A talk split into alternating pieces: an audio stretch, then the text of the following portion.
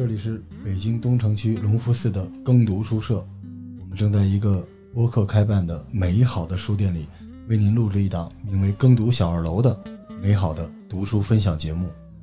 您可以在微信上搜索“耕读书社”或“最燃生活攻略”，找到我们的组织，和我们一起用阅读点燃生活吧。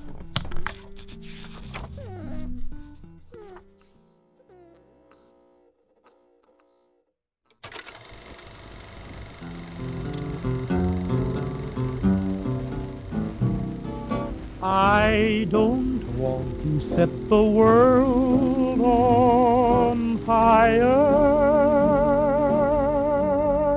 I just want to start. 真的觉得现在很忙吗？没有思考，就是没有，就是每天除了忙之外，工作之外就没有一种你要想明白，就是大家都是这样的，但是这个是你一个进步的通道，就是你逼着自己思考。我知道你不是抱怨，但是你也没办法，就是我们所有人都是是没办法，组织之间就这样。其实你看，我也耽误你很多事儿，对吧？你你就不厌其烦的提醒我，所以有时候你耽误我事儿，我就提醒你，这样大家就可以在这个夹缝里边。嗯我说一个丧的话，就是当你不忙的时候，你思考吗？我是觉得你平常的时嗯候又有魅力，然后又有逻辑，你讲的东西还让人信服。你不要把说我的话说到他身上，他压力会大，对我压力会很大。但但你是 是当你开始认真的时候，我得了，废了。上纲上线，你包袱比我们都重。嗯，对，这倒是。往往是就是那个没钱的人，天天跟别人说我不不在乎钱啊，我干这不在乎钱。瑞希其实是他很希望表现的好，不然他不会做后期。对，嗯不能不允许自己面对自己还没有那么优秀这个现实，你要做好一个思想准备。就你一上来跟着大神一起跑，就肯定有人会说你不好，嗯但是我们不在意。好，这期节目就到这儿到此结束，结束了这期节目。叫瑞希怂不怂？不懂，对，欢迎这个 收听今天的这期更多小二楼啊国庆之前的节目。对对对对，这个 Plus 更多小二楼 Plus 啊，大家好，我是老罗，大家好，我是凤宇，我是瑞希，以后叫瑞破云溪，好吧？你以后有这字号了，瑞破云溪，哎，好听吗？瑞破云溪，瑞破破云溪，哎，好听吗？好听吗？好听然后旁边是大家好，Chelsea。对 Chong Super C，对，都是可以吧？啊，迎面走来了腿哥，但是腿哥呃走过去了，谢谢腿哥。啊，今天是你第一次见 Chong 吧？对，其实约了好久了，对然后嗯对。家里需要锅吗？啊，刚才来的时候我就说了，奔着买我说我锅来的冲着买锅来的，必须得卖锅女王。嗯对，刚才冲着锅来的，然后我买了一个杯子，嗯，我也 我也有逻辑。他今天是这样，因为那个 Chauncey 很多锅要进到咱们书店里，但是我们不想，它它不仅仅是锅啊，它有杯子、啊、各种嗯家居什么之类的。其实我们是不想把这书店弄得太像厨房。其实他们家的好锅更多，他们家有一个那个无糖低糖的那个锅，贼啊牛，就老人喝对吧？对，可以，把这个米饭的糖分降低一些。嗯，你看哦黑科技吧，就弄完之后变锅巴了，是这种锅不是不是，就是精米精面里边的糖分非常高，对老年人嗯血脂啊、血糖就影响非常大，因此老年人就不喝这种东西了。但实际上，老年人天天吃那种粗粮，可能就是那个吃的不舒服啊，上厕所也麻烦嗯。所以精米精面有这个功能太神奇，还有这种锅呢。这是一个黑科技，你知道吗这个？是电电饭锅吗？对，电饭锅一种。这个对就是糖尿病或者老年人非常有好处哎，。可是我觉得减肥是不是也用得到？嗯也可以吗？那点儿糖分不够你减肥用的那个糖分。哦，但是我还是挺喜欢。对它这个挺挺高级的，这个锅去年松下有的，今天那个它就有了。嗯，而且它它真的特别科学，它就是有一种机械的一个嗯，就是特别赛博朋克的一种技术，嗯就是让米将近熟，将熟不熟，还有大概啊四十七秒出锅的时候，在那个锅的内部伸出一只小手，在那个米上面撒盐，这样哎不甜，盐但是 稍微还有点咸，对是这个可能是这路子，可甜可盐。我也没搞明白是干什么的，但是我准备给我爸妈买一个，嗯，哦对大家找我们有神秘折扣可，可以在店里买到吗？呃不行，但是可以通过我们正文超市魂镇魂可以买到。对，正文超市就是我们每多一个人，我们正文超市就盖一个店。我们正文超市最后成为了阿里巴巴，什么都有，特别好。又给 Chauncey 带了一下货。但今天这期节目是真正的耕读小二楼。嗯前一期 Chauncey 那个人设还在，董竹君董先生，嗯，嗯，嗯，奋斗的董先生。然后你前一期是前一期我都我都忘了，你那个顺序有点好像是算命的那个是吧？对对，金算命江湖的金金狗然后瑞破西云就不说了，我是砍头老罗叔。所以今天今天谁先发？今天还是 Chauncey 先发了。好呀。创子今天道法术气来到了气，我今天给大家介绍的是这个，锅的说明书是吧？昌子是特别 old school 的，就每次介绍书的时候，他真带书来，这对对，特别好。我是有仪式感的，对。嗯，特别棒。呃，这是一本百年老铺传承的饮食智慧，叫日本风格食具。下次妖风别念了，念推荐话都说出来了。对，嗯，old school 到底。出版社呢？呃，出版社是广西师范大学出版社。刚才窗子看着我说这个社没什么可说的，我当时被雷给劈了一刀。呃，那个对不起啊，广西师范大学出版社跟大家介绍一下啊，这是中国这个大学出版社界最先破圈的一家，太强大了。我觉得大学出版社里边，在我心目中排前三吧。啊，在整个的偏文艺的出版社里边也是无敌的。广西师范大学出版社。呃，也没干什么，也就是前些年啊，这个在一四年和一六年嘛，就收购了澳大利亚的世杰出版集团和英国的 ACC 出版集团，也就干了点这些破事儿嘛。然后闲的没事儿还跟联邦走马合作了，把那个 Bob Dylan 的书装到了薯片的袋儿里边，也就干了点这些事儿。啊，就是那个是你看，跟他你看，们合作你。看，你看，艺术青年瑞希啊，眼睛都亮了。这是他第一次像艺术青年。刚才那期节目您没在，天天告诉我们剩饭多好吃，但确实非常非常非常的优秀。广西师范大学出版社，它有些书不像他们干的，特别像嗯中信的一批对，和那个之呃之中之日之中，那个，哎，对，有点那嗯种劲儿的，非常非常，而且有强烈的独立意识，而且嗯他们家书特不商业，就我就想这么弄。就我也知道，介绍日本的东西肯定是介绍点什么断舍离呀，介绍点日料啊，是吧？介绍点日本的食草啊。嗯结果人家介绍日本的各种食具、餐具，这在日本断舍离里面是反的，但人就出了，我就喜欢这样，嗯，所以就迅速的俘虏了中国的新崛起的卖锅女王。嗯，来，兄弟，来吧，现在给你科普完了，是不是觉得这书更好看了，是吧哇，？对，感觉带着金光的。对他刚才跟我说是因为有画儿 选的，我我以前在书店看书，我不太爱买有画的书，我觉得没有有字儿的值，对，画儿太多了，占地儿。对，什么叫哎？你看，哎，这就是有文化的人哈，要没文化的就是那你多来点画儿啊，有画儿不值。真是嗯行行，我们那个动漫区开了，您别来啊，我们 全是都是画，画的。就在我们身后停着大概两三千本儿。对，我跟大家说一下，我们借这机会就是嗯庚次元是，嗯、名字非常好听，老康起的，我不知道为什么，但就叫这名字了。嗯，好我。们国庆期间就会启动耕读书社里边一家漫画店的计划。我们在耕读里边扔了大概这有多少平米？三四十平米，嗯一个独立的区域，然后全都是正版的东立、尖端还有玉皇朝的漫画。然后这日系的，然后国创的都基本都是全是原版，《一人之下》什么大理寺，然后啧啧啧啧，美版的我们找复调弄了一些，然后比较这贵，主要还是世界图书出版社，然后以及所有的啊，所有的所有的后浪的漫画一本不落嗯，全都在这个地方。然后还有老康啊，以此为由买了各种各样的变形金刚和高达。然后当时老康跟我说，这个一定要有一些这个手办来陪衬。我说是不是要有一些关联？他说对。然后紧接着我们这儿收到了什么真田幸村啊、扎古呀，也不是五行物语啊，可能老康会因此再买点设定集什么之类的。反正我们这儿已经满了啊，这个手办最近我这屋都快摆满了。欢迎大家这个过节期间来。好，呃，这期节目已经 结束了第三次了，第四次来来，窗子来打开你的画书。对，这本书我最早肯定是在书店看到啊，因为我卖锅嘛，所以就是对这个厨具和这个饮食的书偶尔会翻一翻，还比较感兴趣。嗯这本书呢，我首先觉得这个里面的画儿当然是最吸引我的，我觉得很治愈。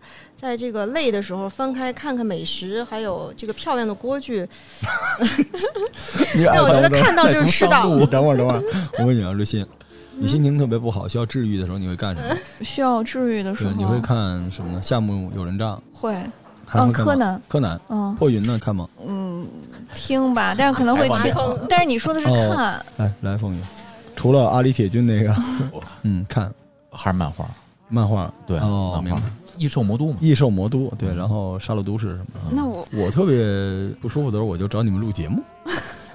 我一录节目，我就特别嗨。然后我对面的 Chauncey 呢是看锅，这名优雅的女子啊，这个事业女性。对，一旦不开心了就看。哎，一个人想象一下，风和日丽的秋秋天啊，那个小枫叶是吧，飘着，小风吹着，然后在一公园里边，然后一个身姿曼妙的女子蹲在地上，对面这个长椅上放着一口锅，对然后我我这个专门秋天的这个，哎呀哎呀，真的有，我的个天哪！你是为了锅去找的叶子吗？上次从书里拿出一枚这个秋天的枫叶，我这当做书签儿。真是对锅是你的那个本命是吧？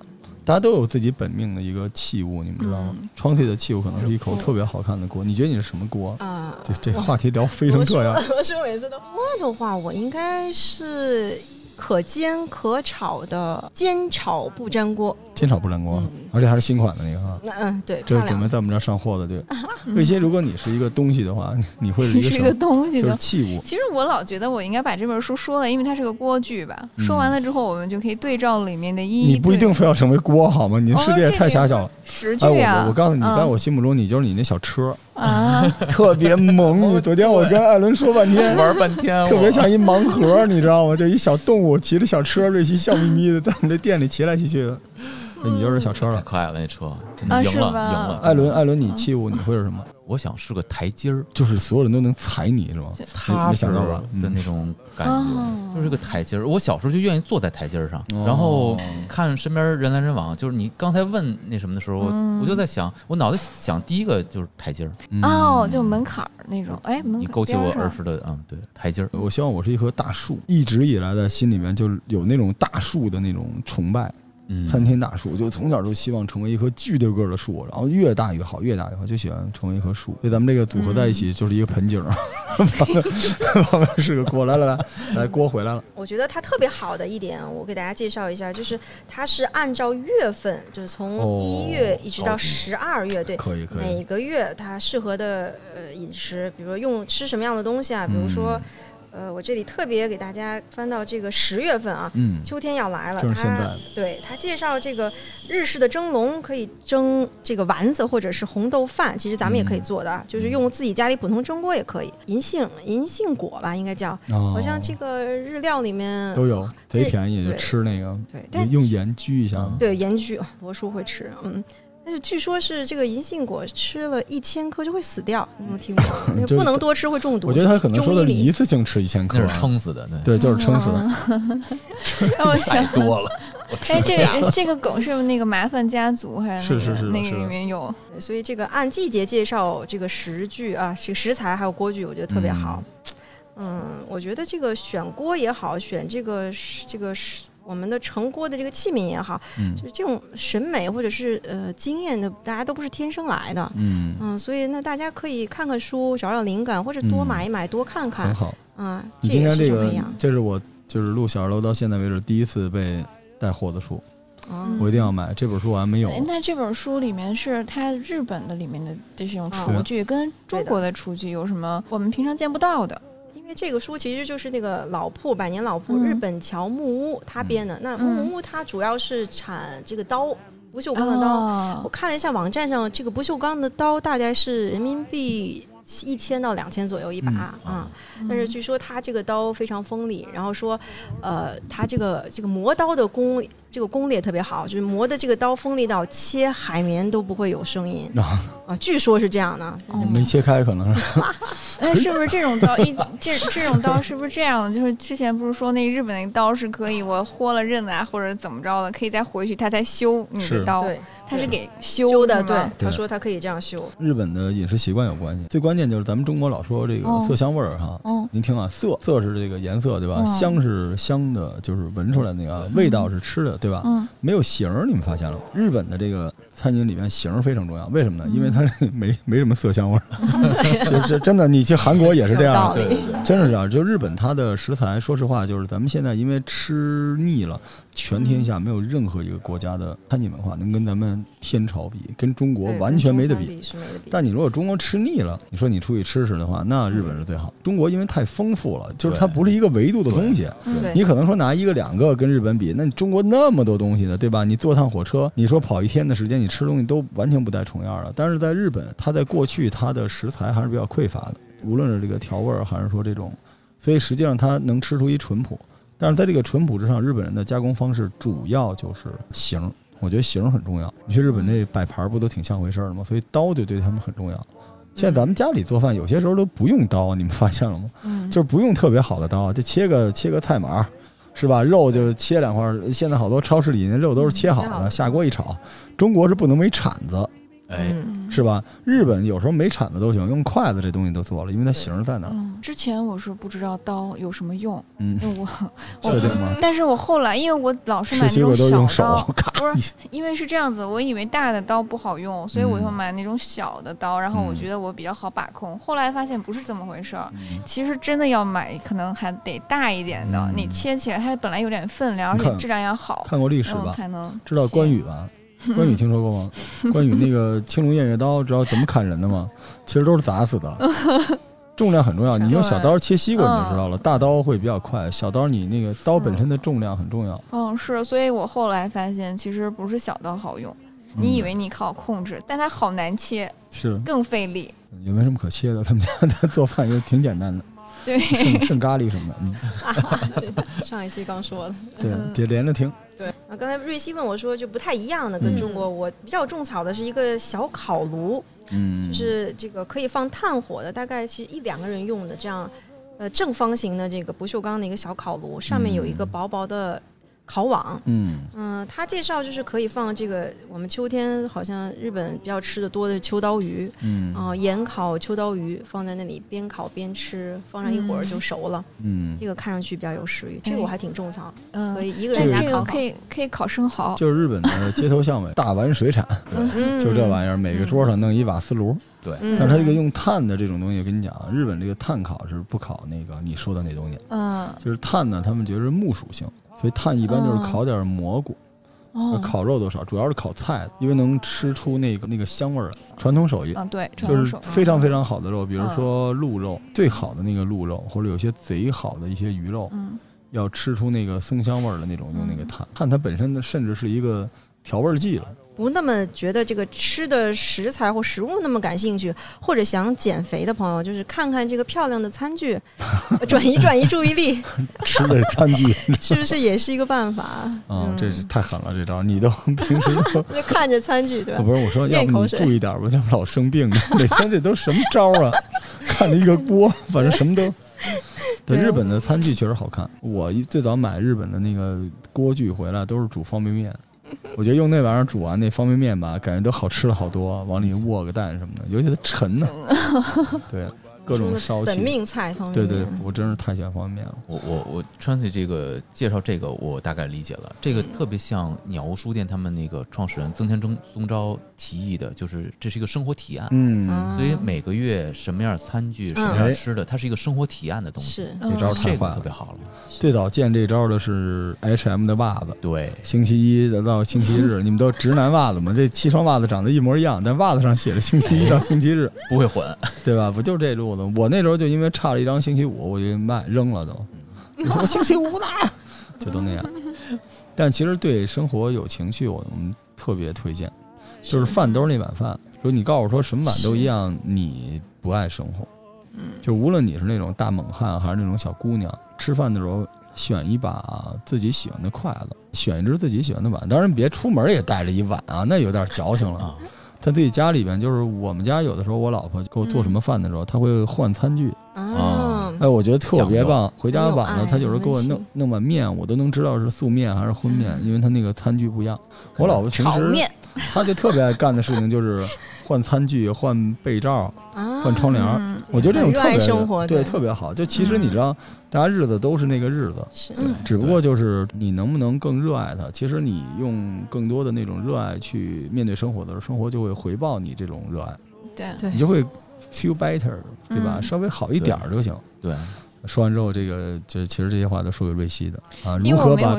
冰箱里的那些 剩菜看的，强烈推荐大家到嗯。呃你所在的区域吧，就是来我们店里难点儿，反正我们店也少，嗯就是找个地儿弄一只好碗。强烈推荐，会让你手里的那个方便面或者是剩的咖喱饭会变得美好的多。一只嗯大碗贼爽，我特别不喜欢宜家的那种大铁碗，那东西我都当花盆使了，必须是一只那样的有颜色的，对。对，一只瓷碗，沉沉的那种感觉，嗯。而且瓷碗也好洗。最近嗯。出差去福州比较多啊，嗯。这个福建的朋友经常，特别是女女生啊，嗯。她会自己带一个小杯子，嗯。嗯哦，功因为福建夫茶嘛，对他们喝茶，哎。然后到时候自己带的小杯子，啊，对的，嗯。因为他们那边会给杯子有一个袋儿，嗯，对，就它会配个袋儿，然特别后精致。然后你就可以带着，就比如说紫砂壶，它我们会也有紫原来都带砂的杯子，但是现在这风潮过去了嗯，只能说对于北方来说，茶具这种，嗯尤其叫侠客杯，对对是一，风潮。但是对于人南方来说，那就是人的。生活生活必对，备。你看那个成都那块儿，每个人都往那一坐，哇，掏出一茶碗，嗯打开一瓶可乐，倒进去，吨吨吨吨吨吨吨，再用那个手壶喝可乐。嗯但是我觉得可以推荐，就是还是自己要自自备筷子这件事情，嗯比较我觉得环保是吧嗯，我觉得还是可以选一双自己好，喜欢的灵魂拷问，你有吗？我问没事，下一个问题，我没问题。好，上期骂破云的人接着骂，长什么孙子？你有吗？你你连个勺都没有，你还有筷子？我今天刚刚就获得了杯子，嗯，切了人家床底一个杯子。哦哦，哦，就指着这个呢。这本书我们再说一下名字，《日本风俗十句》，这本书好漂亮，漂亮漂亮。就是刚才一乍一看以为海错图呢，但这个开本儿我比较喜欢，而且我刚才摸了一下，这个纸的手感也挺好。我想问你们平时会留这大书皮儿吗？嗯我我不留，我一般我一般都不不留，我特别觉得特别扭。还有那个腰封那我都不要，都拆就是你。看它这个外书衣，我都是不要，我就留一个，然后里边就是特素，那里边才是这本书该是的样子。但有些时候就是这个外书皮儿，它都不是作家可能都不知道这外书皮儿是什么样儿，这个是他们原来的样子，是吧？嗯，对，嗯，但这也太，这怎么感觉就从一 PPT 直接改成一 Word 了？这也太素了吧！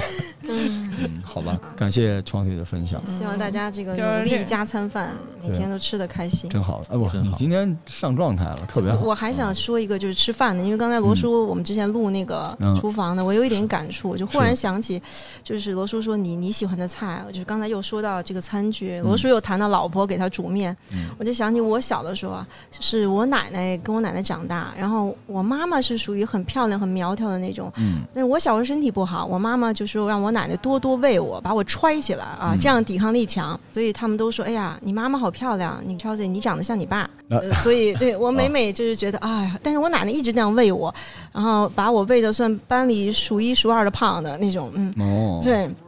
大概五六年级，然后呢，但是我那个时候不懂啊，没有这个审美，嗯觉得很好。然后呢，我记得暑假的时候，我奶奶会给我做馄饨，我就很着急出去跟小朋友一起玩儿，然后我不愿意吃那个馄饨，那我奶奶就在后面追着我我喂。我已经上五六年级，她会追着我吃到十二个馄饨，哇，嗯，奶奶腿脚真好，他 他好感跑得慢，动。对，我也回忆主要起来。是他运动量太差，没跑了。他现在还天天生病。那个时候，然后现在回想起来，就是我我长这么大之后，知知道美了，知道减肥了，但是再没有人在后面这样追着喂我吃一个馄饨了。我觉得这个是有的时候还挺伤感的一个事情，就是我奶奶陪我长大。珍惜眼前人，嗯，对对，珍惜眼前人，而且也让自己成为别人值得珍惜的人。嗯，对吧可以追所以大家别人啊，大家都努力努力好好吃饭不是刚。才讲了，这个中秋节回家给家里人做蛇，啊啊！老和谐了啊！你说这个人的多面性啊，怎么回事？然后还有泰式咖喱，就是泰式咖喱蛇，从他这一代改变了他们家为下一代的那个吃饭的基因了，都偏东南亚风情。特别幸福，特别幸福。嗯，窗子一看就是那种家特别好的长大的孩子。嗯，没错。看了一眼瑞希，瑞希也是啊，没也会有人追，也会是没有人追我，我有有童年阴影，我又要跟你们讲我的童年阴影了。不是有那个臭流氓追瑞希呢？大家可以听上一期女子防身术。瑞希心说：“哇，人家都是咱奶奶是个连续电视连续剧是吧？抱着馄饨追，这帮什么臭老爷们儿骑着自行车追我，好饭不怕晚，后边会有人追你的，加油啊！哎，我背着就给你来我们。那么多听众，听下来怎么就没人追瑞希？都是但是我觉得应该的，但是我觉得女子防身术那人有人说我脑子有问题，那个我想解释一下，我突然嗯想起来了。解释吧，解释吧。因为我觉得不是脑子有问题，而是说你在青春期的时候，你并不是所有的事情你想跟你父母分享的。嗯啊，对，还有人说你脑子有问题，对这个世界除了我，谁能说你脑子有问题？就是关键问题是，我觉得就是我觉得你只要通过你在青春期那个时间，肯定跟嗯你现在它是不一样的。你在你青春期的时候，你很多事情你是不想跟你妈妈、嗯我觉得你没问题说的。而且你说这个这帮人听个免费节目，还是人身攻击，嗯 是不是神经病啊？因为廉价，是吗这？种攻击比较廉价就。下次想嗯攻击的攻击我啊，看我不把你们骂退了群的，神经病！给你录节目 还是你有本事买点锅，是吧？你成为我们的甲方，你在骂我们，对不对？你这一分钱不发就就消费我们，你说你你我们这么凶，你都敢欺负我们 啊，是吧？我觉得这都是网网络暴力往上喷的，别理他。嗯，没事没事，瑞希还是很好很好。，对但是确实脑子有问题。那 继续吧。好了，嗨，当然我们都爱瑞希。我跟你说，你知道，早晚有一天，瑞希的冰箱里会出现新鲜的食物，难道不是我的厨房里出现双喜的锅吗？但是你没有钱买菜呀、你们难道以为有了锅就有好吃的吗？那其实最关键的问题是菜。有了锅，我才能想去买菜呀我。告诉你，有锅可以让腿哥给你做，哦，对吧？好的加油加油啊！这期我们已经替瑞希拔了半天创了啊！继续了啊，哦，继续。这这回是算命还是黑社会还是江湖还是？本来这个我听说 Tracy 来来，然后我就想我准备一个女权的书，那嗨因为哇，本来，Troncy 不女权好吗？女权在外啊，人叫田园女权对吧 t r a n c y 是田园，女女才女权，Troncy 多田园。之前我跟那个瑞希说过，我准备好了，嗯就是那个神奇女女侠与哲学。但但但我今天我你是改主意了，神权，你这不是女不权不。不能说特别女权，它是讲神奇女侠和这个小丑女嗯，的呵她们代表的这个社会。但是今天我不讲这本儿好，嗯，对所以这期节目就啊，不还还是讲那个颜色的故事。我觉得还是今天既然这可以这个都讲的这么生活，上文艺上生活了还是要文艺一点，对是吧？吧？嗯，这本书呢，安伦老师，您之前讲的所有的都不文艺，不是都不生活，您加油，这全都可，就是人家都管叫博物馆了，这可能，啊，嗯，加油，就这是我的人设标签什么格格调啊，格调博物馆呀，我不都江湖，啊，嗯，全是那种民俗博那物馆。今儿重回艺术，哎，我嗯。之前录过那个美术的书，嗯，对，对，不是还是艺术馆吗？呃，颜色的故事，出版社是咱们的邻居三联儿。这个呢是一个从属，新知文库，可以，然后有颜色的故事、洞穴奇案、路西法效应。社科类有什么？为什么不杀光？种族大屠杀的反思。当世界又老又穷。嗯，然后还有两本我是留着跟铁探一起录的，嗯一个叫《致命元素：嗯毒药的历史》，嗯，还有一个叫《谋杀手段：用刑侦科学破解致命罪案》。然后这一堆书里头，我觉得颜色的故事是我能讲的。嗯。听着都都。心知心知丛书，嗯，哦，好书。嗯。三联其实就是十年前吧，嗯。也只有三联能驱动这种类型的大丛书，哎，对对，就在三联的地下一层能哦找到好多这种，但现在就是，嗯没事，咱们来，咱嗯，们来。好嘞好嘞，哦，我我突然有一个，但是这个可以不剪进去，就想知道《三联生活周刊》是也是三联的吗？就是三联的一个杂志社嘛，嗯，三联下边。我还蛮喜欢他们做的公众号什么的。嗯，他他曾经是自媒体最早一方一波官方自媒体最好嗯，是吧？是的，三联生活周刊一直买，一直买到什么时候开始断的？好像是开始买电子版，那时候我买一个什么嗯一财，对，嗯还有三联就买这俩。对，我觉得图片也非常好嗯，对，就是这个，就是在里面呃一直关注的。他们是被新媒体给伤的比较厉害的，嗯，嗯，其实真正这帮主编什么的是很有品位些，非常好对对对，是的。我觉得后浪也没有他们做的好。不是一个时代的，嗯，就是大家在不同的时代里面，就可能后浪在他的时代里面已经算非常非常好，因为后浪只是他不用前进，他就只坚持做他的那套特硬核的那几几条嗯线。对，但三联我觉得在那个年代算破圈了很，先锋的，我觉对，那个年代非常先锋，对，就是先锋这个词儿，现在也没有人用。对 首先，这本书讲的是颜色，其实它更类似于一本游记。就是这个作者呢是一个这个英国人，嗯然后他以前是在香港工作，他是那个《南华早报》以前的这个艺术编辑。然后他到处玩的时候，他就给自己定了一个主题，就是嗯颜色是从哪儿来的。哦，这个呢挺有意思，因为我们一般都会觉得啊，画儿是怎么好啊，然后这个画家怎么怎么有什么译文啊或什么什么的，但是他就是追求这个颜色的根源，啊，有点像这个呃工业里头追求这个供给端的这个能力。嗯。我我看这本书我才知道，其实颜色真的就是，嗯。它是把这些画家从画匠嗯。给提升出来的一个基础。嗯，因为以前这些画家都是要自己去颜颜料，然后自己去到处找适合的颜料，花了大量的时嗯以前。是在天然中取材，是这样。大部分是矿物、哦对呃那个植物当中取材。还有就是植物可能保存的时间短一点，但是矿物的话时间会长，是这个嗯，不一定。哦。而且这里面其实现在回过头来看，嗯有很多的这种危险品，嗯咱们现在才理解的。但那个时候早说老说这个什么英年早逝是吧？就有才华的那什么的，重金属中毒了。他们接触大量这样的东西。啊所以这本书里头，那就我说第一个颜色啊，嗯就是白色，是贝壳吗？不是啊这个大家一直选用的一个颜色是白色嘛？嗯这个白色是用叫铅白，啊，千百这个颜色到两千年才禁止掉，就这种原料嗯。禁止掉。但是铅白是一种特别好的一种颜料，本身白，然后会有一定的透明度，哦。然后以前的女士们是拿它当做这个化妆品的，啊。而时间长了之后，它会慢慢的有这种铅中毒、哦呕吐、哦对对。贫血，然后就是红颜薄命。嗯。所以以前越是这个所谓的名媛呀或什么，为什么总说这个真是红颜薄薄命啊？就是因为他们可能这个东西用的会更多一点，嗯就有这种因素在。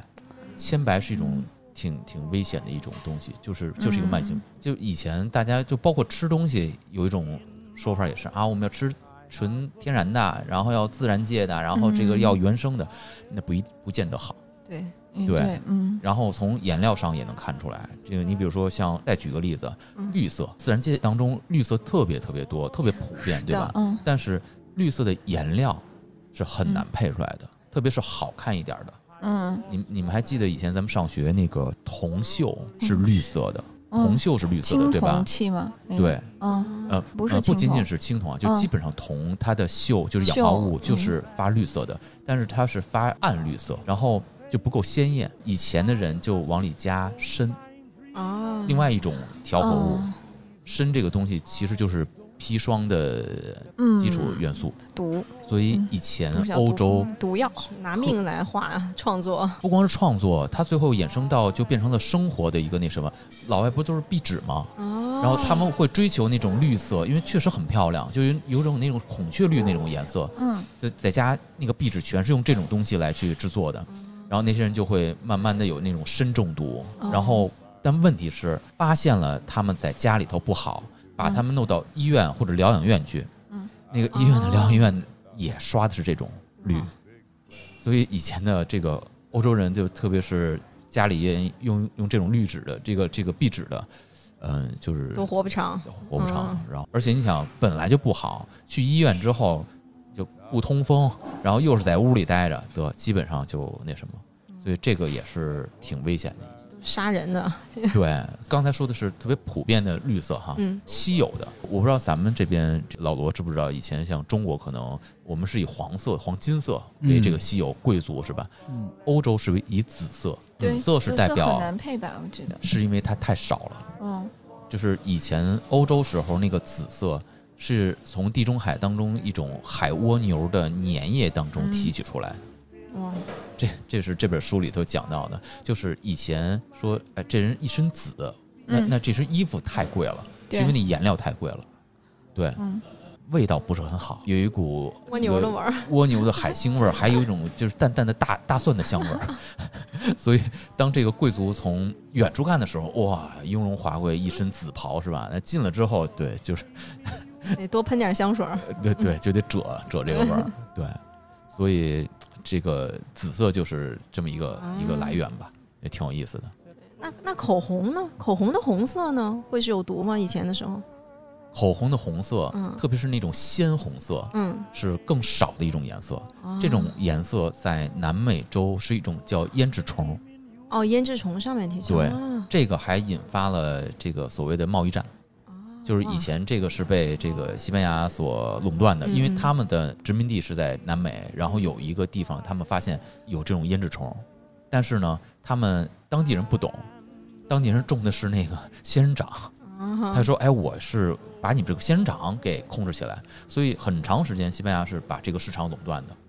后来就是哎，这个法国人对法国人当时去之后，用这个不太光明正大的手法吧，就偷了几个胭脂虫回去，然后在他们的这个这个殖民地去种植，最后打破了这种垄断，这种鲜亮的这种红色才出来的。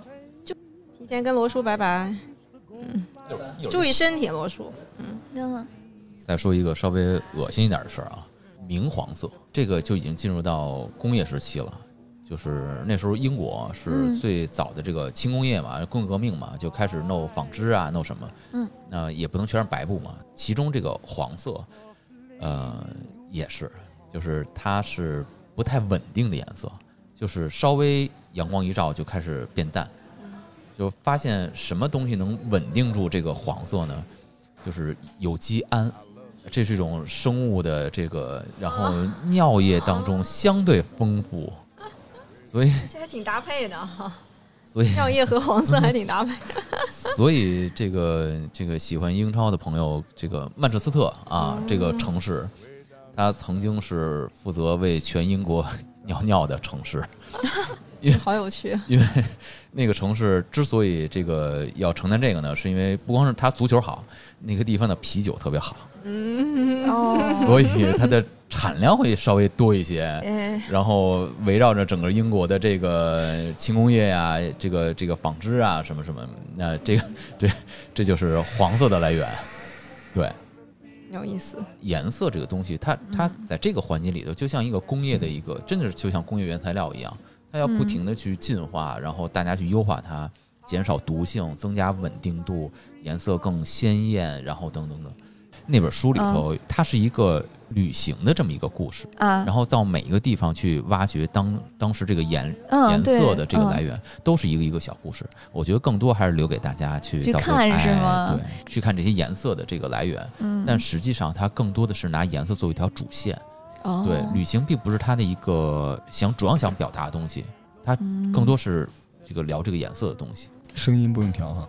来继续，今天更过小二楼啊，刚才来了一采访，然后这个采访完了之后，就什么什么人民日报什么之类的啊，然后把、啊。把我们创 C 给抓走了，还是还剩我们三个，然后我们给大家推荐，这是我二零二零年年度的二十本书单，你看我心里一坑，呃，top ten 年度书单，然后我很早之前就想推荐这本书，而且这本书的编辑是我们《头号玩家自然生活攻略》的听众，是他推荐给我的。然后我当时其实确实没有时间看书，其实我这里边向我很多听众鞠个躬吧，头已经撞到了，给大家磕一头吧。嗨，好啊这真小。对不起，因为好多人其实跟我私信，然后我都没时间回，确实都怪老康。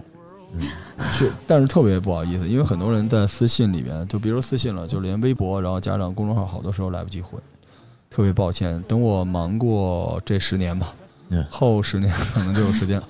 因为有人问说那个罗叔这带状疱疹真有，嗯，又又来了，我。然后有人问说这个，嗯、那个给孩子起什么名字？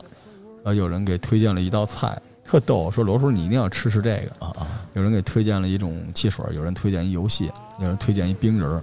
我后来想明白了，就是他们家都想让我花钱。但是这个火中一物这个给我推荐书，我特别感动嗯，因为你知道，就是我们更读小二楼这个节目的初衷是一什么东西？就是当我把我特别喜欢那本书推荐给你的时候，嗯不光给了你这本书，我也把我自己的一个切片给了你。对，嗯啊，就是我对这本书的欣赏，然后，他曾经对我的价值，我都想献给你，所以我特别感动。呃，后边还有猎巫，还有很多书，回头我都会单独的。如果大家还想向我推荐书，欢迎。但是有时候我来不及回复您，我就给了一拳头，对不起啊。但是我回头会慢慢的都在小二楼里边。不行，我把账号给瑞希吧。哎哎，对，刚说完瑞希，对，瑞希去回，因为有的时候确不实敢回，确实不好意思，对不起大家。然后我们再来推荐这本《火中遗物》，这《火中遗物》真的是我二零二零年看到的最好的二十本书之一。对，首先先说一下这书的装帧吧，一个大红皮儿，上面一眼睛，大家自己琢磨去啊，因为这眼睛有关的东西好像不让说，现在嗯偏神秘学一点。然后哦这本书的开本，包括它的纸张印刷，都让你觉得是一个礼物。就你知道，有时候嗯书是有些书是很适合送礼的，对，嗯，美漫差点意思啊。不行，太薄。薄，对吧？对我觉得送礼，我不知道你们的点啊，就是我送礼的书最好是越方越好，别太大对，嗯别太大，然后方方的这种，嗯，很舒服。瑞希，你会送朋友书吗？嗯，我大部分认识的朋友可能都是外地的，就是来哦北京的，他们其实带书可能不太方便，哦，明白然。后可能不会送嗯，这是这是我那个计划，我那个计划跟老康说了，已经一礼拜了，没告诉他。啊，对，我们后边有一个神奇的针对不太方便在家里留书的同学的一个计划。你嗯送 Kindle 是吗？嗨，Kindle 给你多少钱？对，所以可能会选择其他的礼物，嗯或者送电子书也可以。其实，嗯，哦，送电子书还挺流行的，现在嗯，纸质书不会送哈。我肯定要送。嗯我觉得送书是一个很好的一种礼物的方式啊，是就是特别好的朋友才送我，因为啊我我我没收到过他的书，他他送了我一块金子，但我我我想要书。你我你把金子还我。嗯，哦哦，啊，老家特产啊，真送了我一块金子，真的啊，啊，对，一块大金矿。你你把金子还我，给你换书。瑞希眼睛比刚才大了，你说 一说金子啊，金子金金子一袋子啊，傻大礼物的暴露年龄。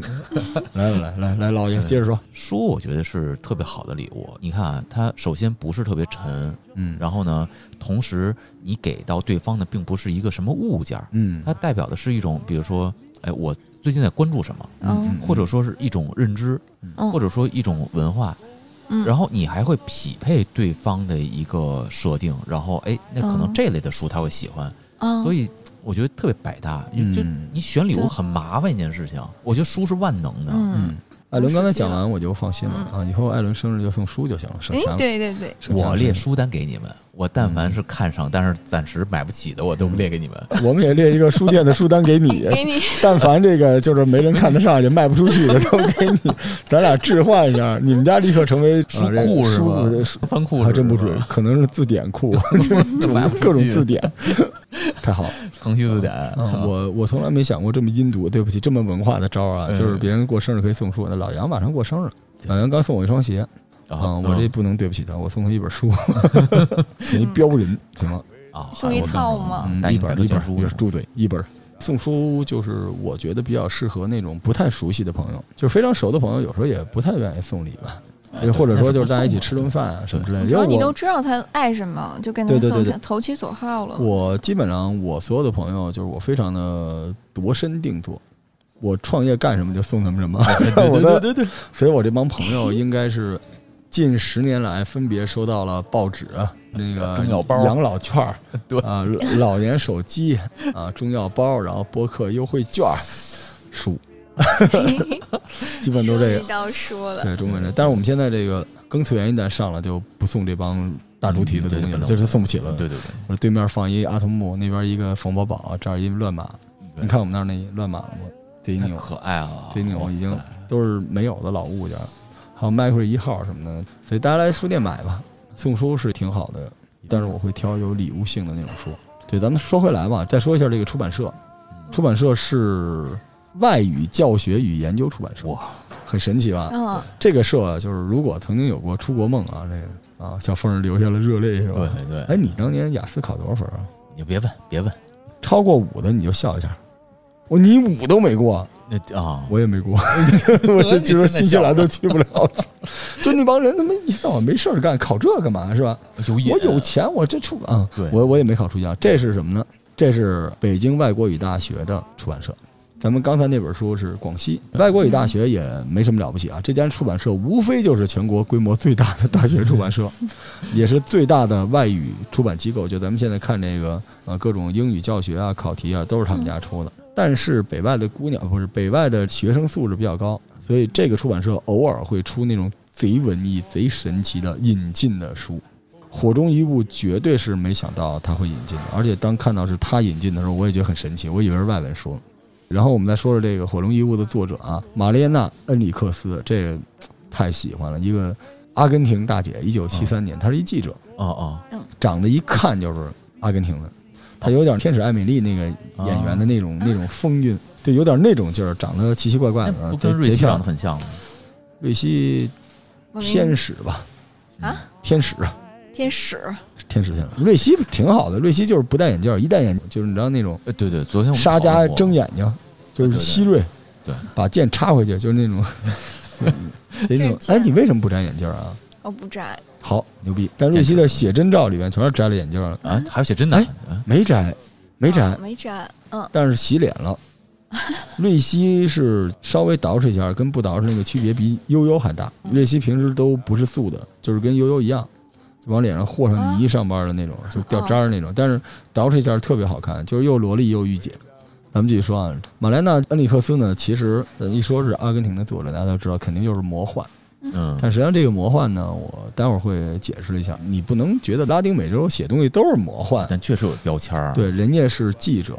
《火中遗物》这个书最狠的，我待会儿一层一层给大家扒一下啊。它被业界誉为完美的继承了博尔赫斯和这个爱伦坡的风格，这俩风格结合在一起。它现在当然我不知道这是哪国主编给的啊，叫惊悚公主，惊悚小说的公主，就有这么高的赞誉。我就不知道国外怎么说能这边翻成公主是吧？她为什么是公主不是女王呢？你给我解释解释。那肯定还有女王呗。有道理。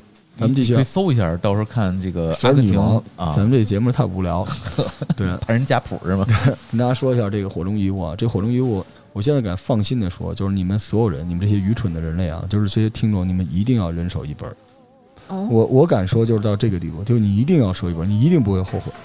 对你只要后悔，瑞希永远单身，就是你一定不会后悔啊，不会，对不起，对不起。那我给大家拆一拆吧，这个全书一共是十二篇，它是短篇小说。这十二篇呢，结合了大量的本地的风土人情，因为嗯南美啊写东西，大家想想这个拉丁美洲这个加西亚马尔克斯。哎，对对对百，年孤独，一想就是当地这点事儿，南美洲的那点奇奇怪怪的事情，而且南美洲这些作家写东西呢，就特别像就当年中国这第五代导演，就把中国拍的黄土高坡，然后风沙，就那种就是西北风，全是那种嗯。阿根廷的这帮作家呢，就是所有的阿根廷全是那种，就是树上长手，天上都是大眼睛，然后每天满天繁星，紫的、红的、蓝的，人都怪怪的，然后各种妖神，自己都数不过名的，就在那个地方又跟现实生活中的人在一起，而且全都是小人物。你看阿根廷、拉丁美洲这种所谓魔幻现实主义也好啊，先锋派也好，就一定是有街头上的这些坏人、匪徒、警察、政客、政变的军人，对，传说中的人、奇怪的动物、奇怪的风土，然后有祭坛、暗黑的魔法、小人物、被虐杀的儿童、邪神，可以穿到阴间再回来的人。对吧？然后那些先知、巫师，就这些东西组合到一起，然后再放在当代的冰冷的城市的这种压力里面，结合生出来那种奇葩的那种花朵，就是这种东西。而这种东西里边，说实话，《火中遗物》不是我看的第一本这种风格的，但绝对是我看过的最牛逼的。我的评价我不敢说好或者文学造诣，就是最牛逼的，就是《火中遗物》，没有之一，真的是没有之一。就是这本书可以叫吊诡、迷人、光怪陆离，就这么好。我给大家简单分享一下这个故事，它有十二个故事。咱们说的第一个故事吧，这故事叫《脏男孩》，女主人公是一个住在市中心的一个姑娘。这之前呢，就他们家这房子也是光怪陆离，死过人什么之类的。嗯，他想说的是，她住这个街区呢特别乱，这个街上都是流浪汉，偶尔就咚咚咚开枪的、贩毒的啊什么坏人，就是南美阿根廷就这样。往回倒一步哈，南美洲城市什么样？因为我去过一次，南美洲城市是这样的，就是它是卷，你知道吗？说出来就是布宜诺斯艾利斯是一个特别好看的大城市，对吧？出了城市，你就感觉跟那个古代出了长安似的，就是荒漠。它那个地方乡间跟城市的区别巨大无比。走着走着，你突然你就知道出城了，在那路上恨不得就都是那个大石子儿啊，金里咣啷的，然后这个人都长得怪怪的，恨不得就是不同的城市之间穿行就别停。所以你说那时候这个切格马拉他们骑着大摩托，嗯，它实际上它不是旅行，它是冒险。就很多人不明白，你骑摩托就没有巨龙，你冒什么险？但是真的特别危险。出了城就是冒险。非常危险。然后在城里边，不同的城区之间的帮派斗争非常的严重，极其的好斗。而且阿根廷是一个严重的男权国家，就是它有点像印度，它的女性是没什么尊严的，而且男性之间就阿根廷男的又漂亮。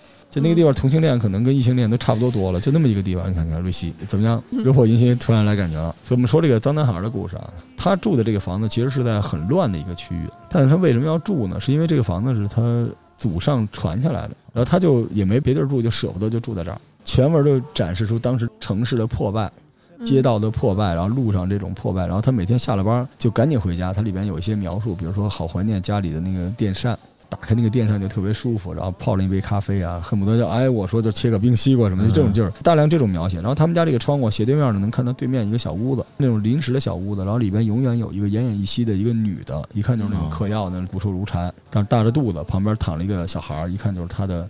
先生出来的一个孩子，两个人就是每天目光呆滞，看着天空就那望天儿，就这种。然后他每次看到他们呢，有点恶心，但又老牵挂，你知道吧？偶尔就想窥探一下什么之类的。结果有一天呢，这男孩过来找他，敲门，他一开门，他一看是这男孩，就平时也认识，因为走过路过的。这男孩平时是乞讨为生的，他就让男孩进来。男孩进来就特别没教养，说你们家有西瓜吃吗？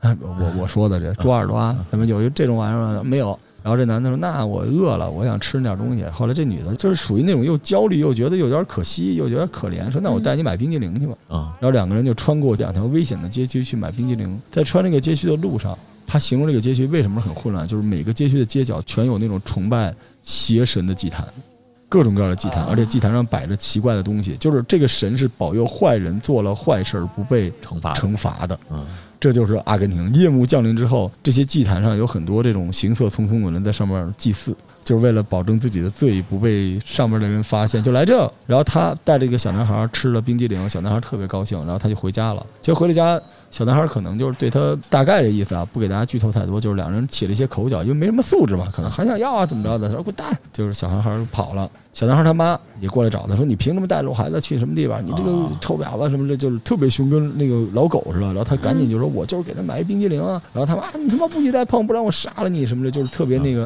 大家能想象这画面啊。”于是他就回到家，回到家第二天，他朋友过来找他说，停车场出现了一个凶杀案。然后他就出门的时候，一瞬间看了一眼那个小屋，发现那小男孩不在了。那个凶杀案里边就发现有一个男的下半身被掏空了，身首异处，就已经给拆了。一个小孩儿干什么使？有些脏器没了，就是做祭祀。祭祀，然后他就难受死了，疯狂地往家跑，就老觉得是不是那个小男孩，而且就是因为他昨天跟他妈妈起冲突，会不会他妈妈惩罚他还是怎么着？果然那个小男孩就没了，然后他的妈也没了，他妈大着肚子也没了，然后他就难受，然后他就报警，用各种方法，直到过了一阵子，就等到那个警察局的消息说这个小男孩是另外一个省的，不是这个地儿了。是从别地儿贩卖过来的，专门有这种毒贩的，就是为了用这种小孩的脏器去祭祀什么的。他就稍微心下感觉好多了，那时候可能就搬走了。结果他往家回的路上，发现了大着肚子那个女的，然后他就赶紧去抓那个女的，就问那小孩在哪，那女的就跑了。等他抓到那个女的，才发现那个女的肚子也没了。哦，那女的就冲他歇斯底里的大喊说：“是你害了他！”就这样了。就这其中的一个故事，其他故事不给大家讲这么细了。比如说，有一特别克苏鲁的故事，就是有一小男孩可能被人投尸了，投到水里，但是所有的小伙伴都看他从水里爬上来了。他当天夜里召集了很多水里奇奇怪怪的生灵，在地面上做了一个祭祀。还有就是，比如说两个人跑到一个房间里边，但是他们两个人在这个房间里互相看到的情景不一样。当他们互相交流的越多，这个情景差的越多的时候，他们突然开始发现彼此看不见对方了，就是他们进入了一个错乱的时空，全都是这种东西。这里边还有一个我印象特别深的是我们的无肉之躯，这其中有一个小姑娘，她跟她男朋友剪不清理还乱嘛，她男朋友老觉得对她不好，但是她又离不开她男朋友，结果有一天她剪了一个骷髅头，她突然特别喜欢这个骷髅头，她开始画它，打扮它。以至于她为了这个，她跟她男朋友分手了。她说：“我有这个就行了，我不需要你了。”嗯，然后她想把这个骷髅和她身上的骨骼拼起来，然后画成彩色的。当然，我里边很多详细的东西没给大家讲，就是它是一个这样的书，整个这个书里边讲的全都是，就你乍一看它是一个魔幻的、离奇的东西啊，实际讲的是阿根廷的社会。就他还有一个故事讲他们那个邻居，隔壁的邻居讲，然后他每天都往对面看，最后他终于发现那个隔壁的邻居院里边，就一用铁链子拴着一个赤裸的小男孩虐他，他就总幻想自己要去救他，结果等他跳到那个院子里，发生了各种各样的事情，就是它里面有大量的想象、时空交错、幻梦，但是它的基底，它那个底色。就是他发现的阿根廷那个社会底层人的生活，所以实际上看到最后，你会看到一种浓浓的人文关怀，是一种不仅仅是作家吧，还有记者身上的那种坚韧。他把好多事情包装成这种魔幻故事，是的是的然后是的夸张的表达出来，是他生怕别人看不见或者关注不到这些。这些荒诞故事的背后，全都是阿根廷当时社会底层这些边缘人物的缩影。这些人有的是逃避现实生活，在家里边宅着；有的就是因为迷茫就出来混日子；有的成为坏人，有的成为特别丧的人。但这些人在这本书你能看出来，就是他不是个例，他是绝大多数。就顺着小凤说的这个，就是如果你把它再往回缩一点，特别像我们现在生活中的有些人，只是没有这么激烈，就是他妖魔化了一些很简单的那种，比如说互相之间的那种冷漠情绪，然后背叛，以及对于正在发生的一些不好事情的一些漠视。他有大量的这样的东西，在他笔下，整个那个布宜诺斯艾利斯啊，就是阿根廷的这些大城市，特别像那种妖艳的花儿，但是那些花儿的那些黑色的泥土，感觉是在蠕动，就有那种感觉。所以其实你看见了他是一个挺批判现实的东西，他不是一个老作家，是当代作家。这里边专门有属于这种宅男的、社恐的这些人在线上交流，甚至跟那个网什么的有关系，有大量的这样的东西，然后有大量的时空穿梭穿越。我觉得他每一部小作品都足够拍成电影，而且他的反转和里边东西都足够，而且他还留了很多悬疑的口子。所以它既是阿根廷的问题，其实看完之后你会发现，这十二章里面很可能有一章两章是我们自己内心潜藏的那个恶魔。对，只是他在地球的另一个角落、另一个时空里边，用另外一种方式爆炸出来。真的觉得太强大了。我想比较之前瑞希推荐的《相说百物语》，《相说百物语》没有那么强烈，因为日本它就是那种慢慢的，然后讲述。只不过《相说百物语》，如果你没有那么大想象空间的，拍成剧里边可能看出来大家其实是这个那的好，因为它那里边有一种隐忍。对对吧？没有真正的妖怪出现，但是大家就互相讲鬼故事。而这个书实际上一样，它厉害就厉害在这儿，很多所谓魔幻现实主义全都是人的想象，但是那里边那个被挖空的小孩的内脏，那个可不是想象，那些邪神的祭祀可不是。所以他是因为什么呢？我来揣测一下，就是他写人性之恶真实到令人发指，以至于让你觉得这个东西是魔幻的。对，就这本书就是到这个境界。然而他写作的时候有强烈的表达，特别过瘾，全是第一人称，然后画面的冲击性。记得那个第一篇《脏男孩》里边那个风扇转的声音，地面上因为滴上了油脂和冰激凌，导致有点黏的、鞋的那种触感，全都有，活色生香，光怪陆离。这是我今年最硬核的推荐，我这太喜欢这本书了。而且我也希望那个推荐的编辑过来找我们再聊一次。我想知道你们后来又发什么好书了。这本书大家看完了也会很舒服，我真的很推荐这本书。这是我年度二十本吧。其实那个人类砍头小史和前面那个解剖学都不是，这样我给自己埋下了三个月之内录另外十九本。这个也是艾伦的这个年度一万本推荐中的一本。我是觉得特别像这种具有人文关怀，然后还有文学性的。你说老罗他能够把这些作为他推荐的书，就证明老罗实际上对书他并不是猎奇，而是要讲人文。就是再多的那种壳，或者说我们说那些活，嗯，它是魔幻，它是现实，它是先锋，都不及它最终要传递的那个东西，以及在那里边你能表达出来的你的人性和对你这个世界的看法，那东西太打动人了。就任何语言都行，而且人家可是外国语大学出版社翻的，那翻译质量是吧？对，大家可以放心啊。所以强烈推荐。所以我们今天这三本是颜色的故事，嗯，还有日本的好长，还有这本火中遗物。对火中遗物。好，感谢各位的收听，我们下期再见，拜拜。拜拜。I just want to be the one you love. And with your admission that you feel the same, I'll have reached the goal I'm dreaming.